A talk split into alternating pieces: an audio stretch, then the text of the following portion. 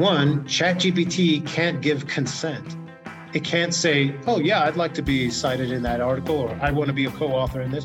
No, it's a, just a tool. Why would I say Grammarly is my co author? Same thing. And then the other part is that I can't hold ChatGPT accountable for something. If there's something wrong in the write up, if there's something wrong in the essay, in any of the citations, in any of the data, any of that, I can't go to ChatGPT and say, hey, this is your fault.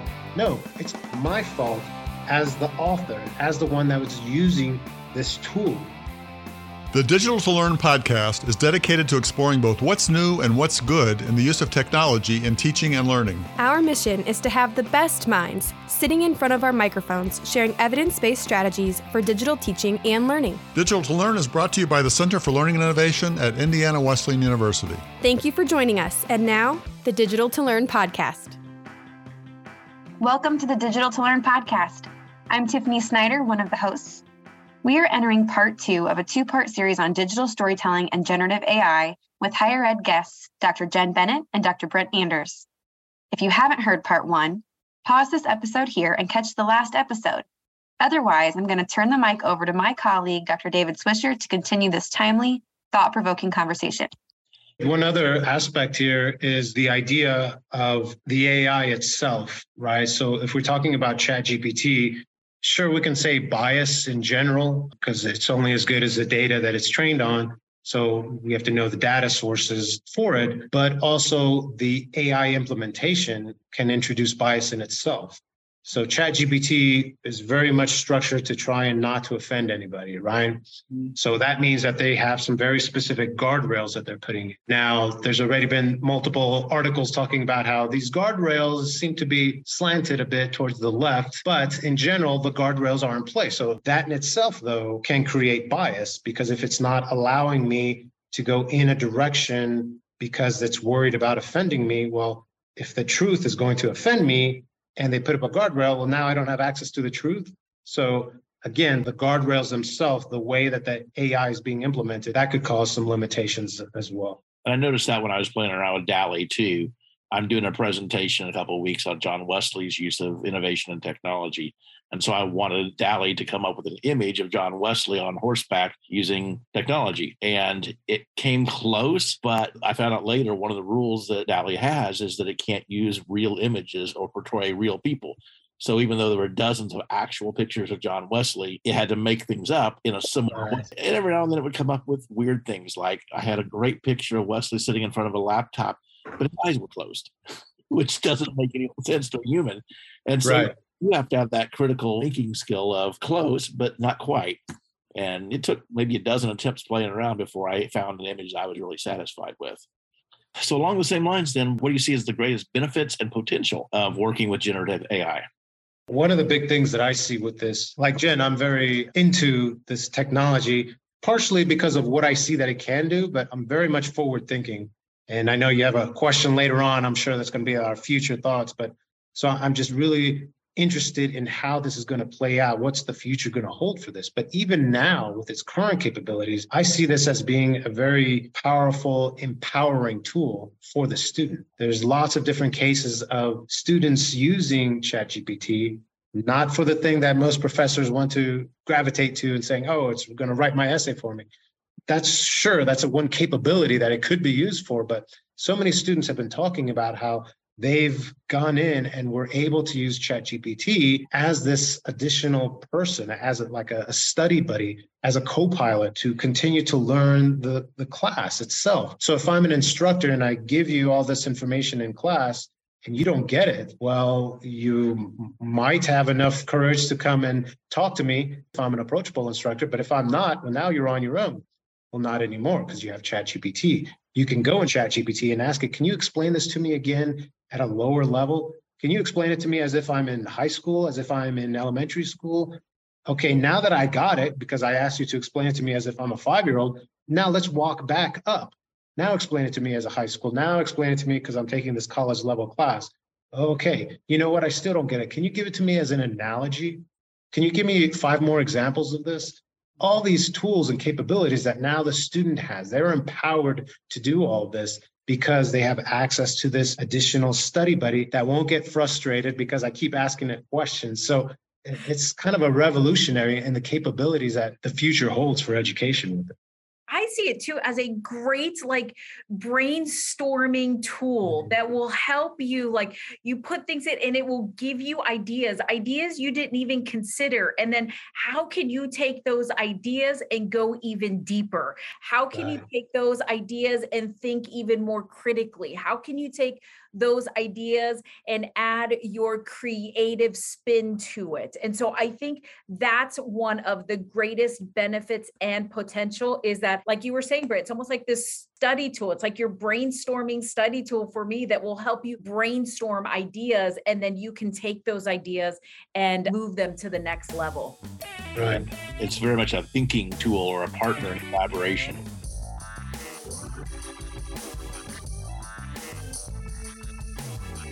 So, Jen, you've done quite a bit of work with social media and influencers. How can influencers today be different and influential with AI driving so much of our experience?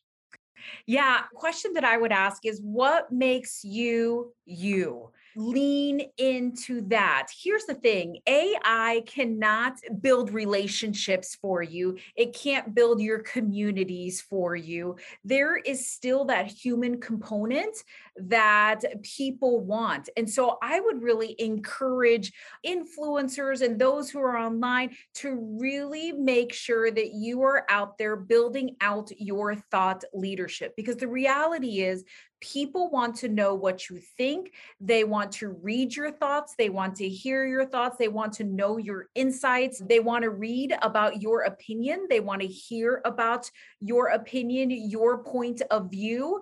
And so I would really encourage online leaders, influencers, offline leaders to really lean into that because AI can't take away your voice. It can't take away your thought leadership. So that would be the first thing that I would say. And then the second thing is continue to network. This is something I share with my students all the time. Like, start building out relationships with people now, get to know people. AI can't do that for you. AI cannot collaborate for you. So connect with people, engage with people, be curious, ask questions. There is nothing, I believe, that will replace that networking component, that connection component, that collaboration. And so build out your thought leadership, connect with people, engage with people. One of the reasons that we were interested in this topic to begin with is IWU is well aware of a need for digital storytelling and digital marketing and exploring how best we can meet that need for the community. If I were considering a career or advancement in digital marketing or storytelling, does it make sense to pursue a degree or certificate in these fields? Or is AI going to change everything by the time I would graduate? I would say go for it. I mean, when I think back to my college days, we had microfiche. Do you guys remember microfiche where you yeah. look through the microscope? And then we had the card catalog in the library. Like research was hard when I was in college. And we didn't have social media when I was getting my communication degree. Like we didn't have any of that. And yet my degree still prepared me very well for the work that I was being led into. So, my thoughts are yes, still go after it because the truth of the matter is our world is changing at a rapid pace. Technology is moving at a very fast rate. And uh, we don't know exactly how things are going to look 10 years from now, probably even five years from now. When I was in college, we had no idea Google and social media and all of that. And so, yes, I would say still go after the degree and just know that when you get your degree, life is going to change, the world's going to change. And again, you just keep moving along with those changes. So I say embrace it, go for it. That's great advice.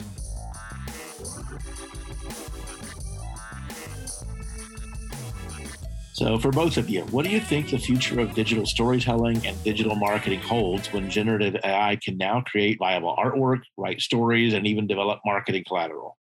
Yeah, so I think exactly what Jen is talking about. There's still going to be a need for this human element, even if it gets to a point where, yeah, now I can write really good copy, it can do stories, all sorts of things. That might mean that there's going to be less of those jobs, but there's still going to be those jobs. So there's still going to be now it's going to be even more important for that individual to have that AI literacy because they're going to be asked to do more. You know, they're still going to have that job, but they're going to be required to do more and in a faster rate because they have these tools. So I have students right now that they graduate and they're being asked to use AI right now. Like it's not a future thing. This is right now. So this is one of the main reasons why I turn to all my instructors that when I give classes on uh, Center for Teaching and Learning, and I tell them the importance of AI literacy, even if you don't particularly like AI, because I have some instructors that are kind of hesitant, said even if you don't like AI, you still need to bring it up. You still need to talk about it. You still need to engage your students in its understanding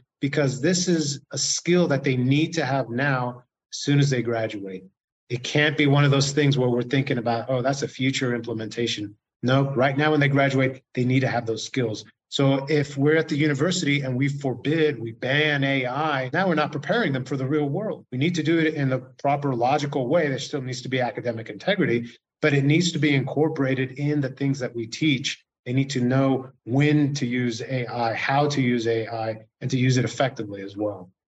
And I was looking at some stats earlier this week about the exponential rise in investment in AI, particularly from the United States and China. But mm-hmm. there's at least half a dozen other countries that are investing heavily in AI as well. So that's the future our students are going into. Oh yeah.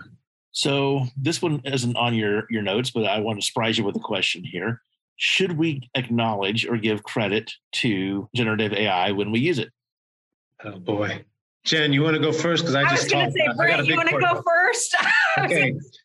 so, so I think an interesting way to think about this. I'll give you my response, but there's a real world situation that recently occurred where there was a school shooting and a university used ChatGPT to help write its email. Now, regardless of the contents of the email, which I thought the content of the email was fine. It wasn't particularly super duper, but it was fine. At the bottom, they felt compelled to state that parts of this email were paraphrased from the Chat GPT AI. Okay, so the person that wrote this email received lots of backlash from lots of different people. And I went on Twitter. I got really big on Twitter with Chat GPT. So I went on Twitter to see what people were talking about it. Most people were against it. I went on LinkedIn where I first read about it. Most people against it. I, I saw a couple different news things about it. Man, they were really against it, right? My view on this is why? Why are you against it? Why would you be against it in the least bit? Well, the biggest argument for being against this is that, oh, they're just trying to do a boilerplate response. They're just using some system to do the work for them so that they don't have to do anything. To me, I'm like, why would you automatically assume that in any way? And what's really the difference between anything that they would have done as far as just looked online to find something and then maybe paraphrase it and put it on them. But no, the fact is that because the person put ChatGPT AI at the bottom, people automatically jump to this. And I want to say that this is sort of the older crowd, but a lot of the people that were against this were in their 20s, 30s. So it wasn't necessarily an age thing. But I think it is still sort of a bias thing thinking that if I use ChatGPT, I'm not doing the work, that I'm not part of it. But again, that's 100% wrong because I'm prompting it and it said paraphrased. So that means that they looked at it and then took some components. So again, I still see no difference between doing that and working with somebody else. I paraphrase from what you said. But again, we still have these conceptions, these thoughts about it. Now, the other part about this is that there are several journal articles that are out right now that have ChatGPT listed as one of the authors, right? I think that's 100% wrong. The reason for that is two things dealing with ChatGPT. One, ChatGPT can't give consent. It can't say, oh, yeah, I'd like to be cited in that article or I want to be a co author in this. No, it's a, just a tool. Why would I say Grammarly is my co author? Same thing. And then the other part is that I can't hold ChatGPT accountable for something if there's something wrong in the write up, if there's something wrong in the essay, in any of the citations, in any of the data, any of that, I can't go to ChatGPT and say, hey, this is your fault. No, it's my fault as the author, as the one that was using this tool. So I can't say that as saying, hey, ChatGPT is wrong, not me. No, it's all me. I'm the one that created it. In the same way, I think it's incorrect to say, oh, and my source was ChatGPT. ChatGPT isn't a source. ChatGPT uses sources. It's a tool that creates content. So again, uh, I mean, I could see where maybe if it's like an instructor who's saying, hey, for your assignments, I want you to tell me if you're using ChatGPT and I'm allowing you to use it in the first place, maybe then it's okay to say, oh, parts of this were written with this.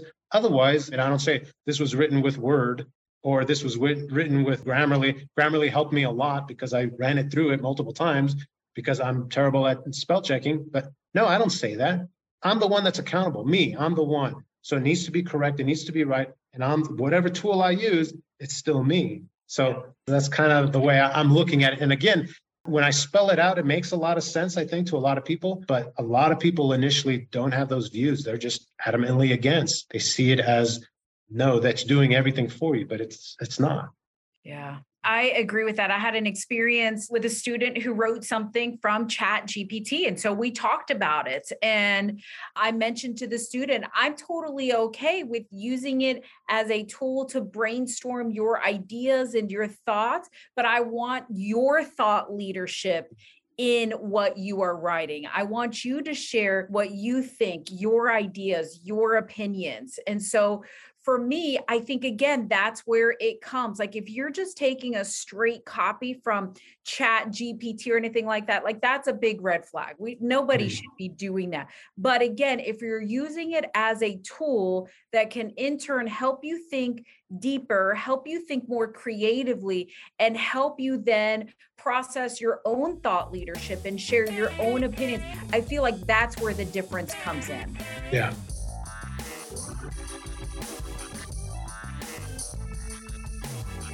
We're kind of dancing around the edge of this already, so I'll go ahead and go there. Ethical considerations should Christians be thinking about when they're using generative AI a lot to assist in developing creative projects? And those projects could be design, writing, marketing, or teaching. Mm, yeah you know, thinking through this question, I kind of took it from a different perspective. And here's the thing that I have really been thinking a lot about is that our God is a creative God. And the reality is each one of us have been made in his image. And so if God is creative, then we have some creativity in us too. And I think for many of us, we tend to think that we have no creativity in us, that, okay, I can't do this. I can't come up with my own creative ideas. So I'm just going to lean on this tool a hundred percent. And so I know that in my own life, I believe that. I'm like, well, I must not be creative if all I can do is draw stick figures or I don't use this kind of wording or language. And so again, I think for us as Christians, we can use it as a tool but it's also just a matter of finding that creativity that has been instilled in us. And so AI can't produce the deep, life moving creativity that can assist us in our design, our writing, our marketing, and our teaching. Our stories are creative, our experiences are creative. And so when we allow ourselves to dig deep, we can then find creative ways to share those things from a perspective that AI could never do. And so, ethically, when I think about this, again, I see it as use it as a tool to help you move forward. But when it comes to that deep work, that deep creativity, allow God to bubble that up in you because it's there, even though you may not think it's there. You do have creativity within you. It's just a matter of leaning into it and believing that it's there and utilizing it. Right. Okay. So I have an interesting story with this, right? So I read that question and then I started thinking about it and I had lots of different ideas, different perspectives. So I called to my daughter, my other daughter. She's 18. Her name is Yeva, means Eve in Armenian. So I called to her and I said, Hey, come over here. Uh, I want to bounce some ideas off of you. Well, she was busy at the time. So I couldn't uh, bounce my ideas off of her. So I was like, Man, I wish I had someone that I could bounce some ideas off of. So then I thought about my new friend, ChatGPT, of course. So I posed the exact question with the exact wording. I didn't modify the prompt in any way. I posed it to ChatGPT and I asked it. The response that I got was so interesting just in the way that it formulated the response. Listen to the response. I, I wrote down just part of it here to share with you. It says, as Christians, there are several ethical considerations we should keep in mind. Did ChatGPT just say that it's Christian? Right? Because it said we need to keep in mind. Wow, that's interesting. So that in itself was really interesting to me. I was like, wow, it, it just came out and said it's Christian. Great. But here are the big things that it talked about. It's talked about the importance of human dignity, dealing with job displacement, talked about the importance of truthfulness, meaning that if we use AI, it needs to be accurate and transparent. Talked about fairness to avoid unbiased decision making, such as using AI for hiring people. Talked about responsibility, meaning society, privacy, security, you know, is AI being too invasive? And also talked about stewardship, meaning energy consumption. So it was interesting how it was taking all these different aspects and how it was able to answer this question. And again, in that interesting way as well. That's insightful. Thank you.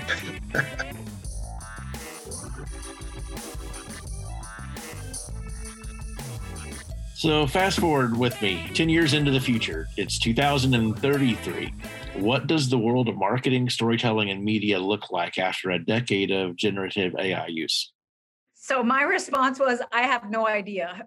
I just know that it's going to look different than what we see now. I mean, again, when I think back in the day when I was in college and stuff, there was no job such as, you know, a social media manager. The thoughts of being able to have Google and do research there, I had no idea about. And so I don't know what it's going to look like. All I know is that I think it's going to look very different. I think job roles will change.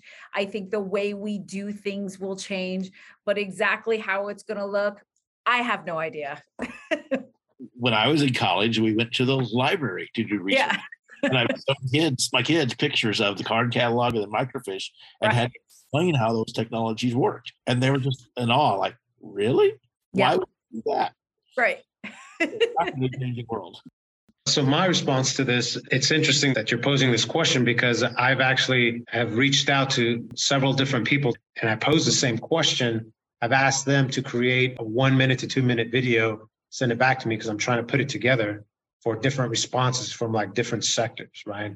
And this 10 year time frame. The reason for the 10 year time frame is because Nvidia recently came out and they said that within 10 years based off of what they're doing, they predicting that within 10 years AI will be a million times more powerful than it is now. Million times more capable. So that's like too abstract to even think about, right? So I've been asking people like what about 100 times or a 1000 times maybe? What would that look like?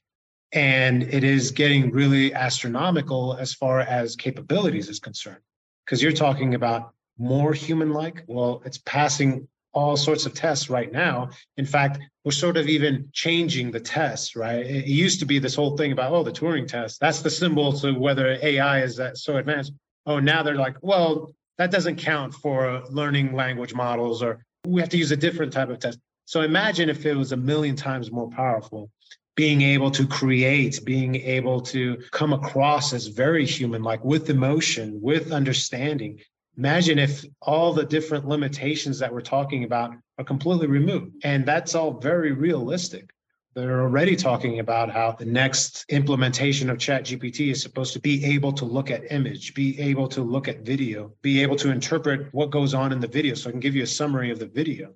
Going from text to speech, going from text to video, and back, all directions. So it's really interesting when you start to take a step back and think about, okay, well, what is there left for humans to do? We still will have that emotional connection. I think there is going to be a growing market for things handmade, human made, human created, uh, human components, uh, all these different parts as far as, well, this is structured around a real human as opposed to an AI, although it's going to be that much harder to really tell because of the technologies dealing with deep fakes and all these other things. It's just going to be so unbelievable. And it's exactly like what you were saying, Jen, is that it's very hard to really predict we can make some guesses, but predicting technology in the future, there's just so many new things that we're not even thinking about, new ways of doing things. It's, it's just going to be a whole new world. And to think that this will happen within 10 years mm-hmm. is just unbelievable, really. Yeah, it's like Mark Schaefer. He's a very well known marketing guy. And I think on some of his posts, he has put 100% written by a human. And so, you know, who knows if we're going to start seeing more of that. right. We've been looking at artisanal technology for too long.